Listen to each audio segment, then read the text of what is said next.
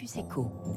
Il est 6h46, bonjour Xavier Oran. Bonjour Monsieur Geffrier. Bienvenue sur Radio Classique, directeur général du Conseil national des professions de l'automobile, 150 000 entreprises, tous les métiers, hein, les concessions, les stations-service, les garages, les centres de lavage, le de contrôle technique, les auto-écoles, il y en a encore d'autres. On a vu juste avant le week-end les chiffres des ventes de voitures au niveau européen, nouvel effondrement, 30% euh, quand on compare euh, octobre 2021 à octobre 2020. Quelle visibilité vous avez sur un retour à la normale On sait que ça se compte en, trimestre, voire en année. La visibilité est évidemment très très difficile. Tout d'abord, merci de m'inviter ce matin et très heureux de démarrer la semaine avec vous et avec vos auditeurs pour parler d'un d'un actif stratégique absolument essentiel à la nation qui est euh, l'automobile. Et c'est un écosystème, vous en avez parlé, qui est très complet. On parle beaucoup d'industrie, c'est tout à fait normal, mais il faut pas oublier non plus cet écosystème des services de l'automobile et de la distribution qui rassemble effectivement plus de 500 000 actifs en France et 160 000 entreprises. C'est un écosystème très complet, tout à fait considérable, et qui est lui-même confronté à une baisse évidemment drastique du marché. Depuis maintenant euh, deux ans, nous faisons face à une situation extrêmement préoccupante, très difficile, avec des chiffres qui sont en dents de scie.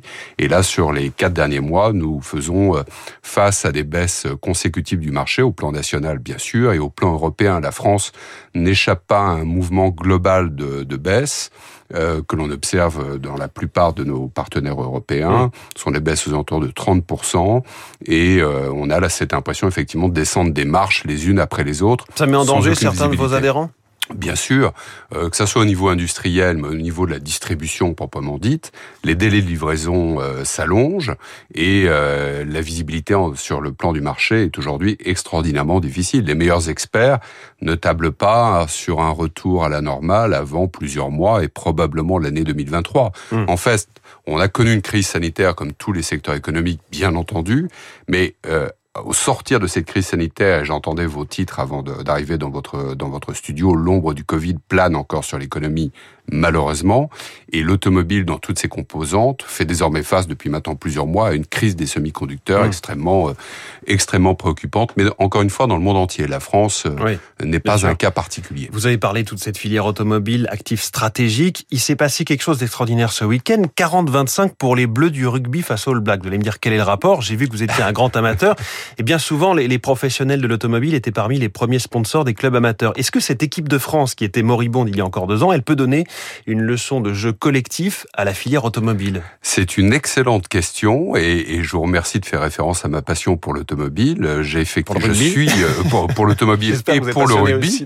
Euh, pour le rugby et les deux sont liés. Vous avez parfaitement raison. Euh, l'automobile, les acteurs de l'automobile, les entrepreneurs sont sur le plan local les premiers sponsors des, des clubs de rugby locaux et il y a effectivement de très nombreux liens euh, en termes de, de, de métaphores qu'on peut qu'on peut filer ensemble ce matin.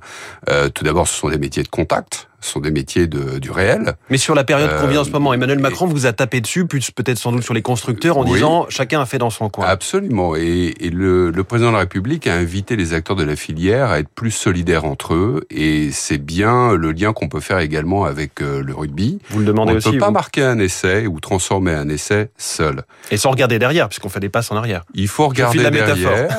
vous avez raison de filer la métaphore. Il faut regarder derrière, c'est-à-dire qu'il ne faut pas tourner le dos à notre histoire parce que notre histoire est une une histoire industrielle. Nous sommes un pays constructeur qui avons une très forte tradition automobile. C'est notre culture, c'est aussi notre force. Mmh. Et il faut regarder devant parce que nous faisons face à une transformation, à une révolution au sens euh, littéral du terme, euh, qui nous oblige à aller de l'avant, avoir un esprit de conquête, comme notre équipe, euh, notre 15 de France samedi soir dernier. Eh bien, il va falloir être aussi éblouissant jouer le match, ne pas baisser la tête et effectivement avoir un état d'esprit de conquête qui nous permette d'aller de l'avant et de capter une part de la valeur ajoutée mm. pour permettre à l'automobile en France de rester très implanté dans tous nos territoires. C'est l'un des enjeux, c'est un enjeu absolument considérable pour, pour le pays et cet esprit d'équipe, ce fait de faire équipe, et va être probablement la dimension la plus décisive hmm. dans ce match de la transformation qu'il va falloir aller remporter euh, dans, les, dans, dans la décennie qui, qui s'est ouverte. Alors jouer le match, c'est aussi euh, sur le plan de ce qu'on appelle la mobilité électrique ou l'électromobilité. On, entend en ce moment euh, pas mal d'annonces venant de chez Total, de DF, certains constructeurs. Est-ce que ça va aller assez vite sur le déploiement des bornes de recharge sur le territoire, Xavier euh, En tout cas, ce qui est certain, c'est qu'il faut aller beaucoup plus vite euh, en termes de, de de rugby toujours. Là, il va falloir occuper le terrain, il va falloir couvrir le terrain et le faire de manière beaucoup plus significative que ce que nous avons pu observer jusqu'à présent. Euh, sur les chiffres du marché, on voit aussi une hausse assez spectaculaire des véhicules électriques quelle que soit leur forme, que ce soit des hybrides ou des, ou des électriques purs, avec euh, des taux de croissance qui avoisinent parfois les 90% sur les, sur les, sur les 12 derniers mois. Mais dans le même temps, euh, la croissance, le déploiement des bornes de recharge n'a pas suivi. On est plutôt sur un décrochage.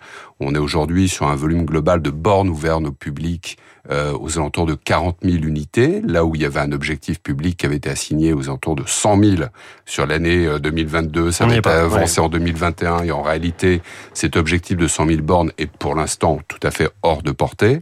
Et donc, effectivement, évidemment, l'un des principaux freins au développement de l'électromobilité en France pour les clients, qu'ils soient des particuliers ou des entreprises, c'est évidemment la disponibilité d'un réseau de bornes de recharge en état de marche, avec des bornes de recharge rapides, et mmh. qui permettent de couvrir euh, le terrain sur un plan euh, d'accessibilité au public. C'est un aspect évidemment décisif dans le développement de l'électromobilité. Sujet majeur, d'autant plus qu'on n'en parle plus trop là depuis qu'il y a eu cette indemnité inflation 100 euros, mais finalement les prix des carburants est, est resté très haut là depuis euh, un mois.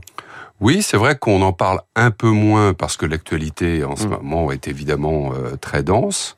Euh, mais euh, euh, la question que je poserai ce matin à votre micro, c'est quelle est la cohérence de l'État entre un État qui se désole d'un niveau trop bas du salaire que le, que le système ampute de 50% d'une part, et puis d'autre part, du niveau trop du prix du carburant à la pompe alors qu'il est constitué à 60% des taxes. Excellente euh, question de Xavier Oran, directeur général du CNPA. Merci beaucoup, invité de Focus Eco de Radio Classique. Merci et bonne journée. Merci. 6h53, autre enjeu majeur, environnemental continue à polliniser nos cultures.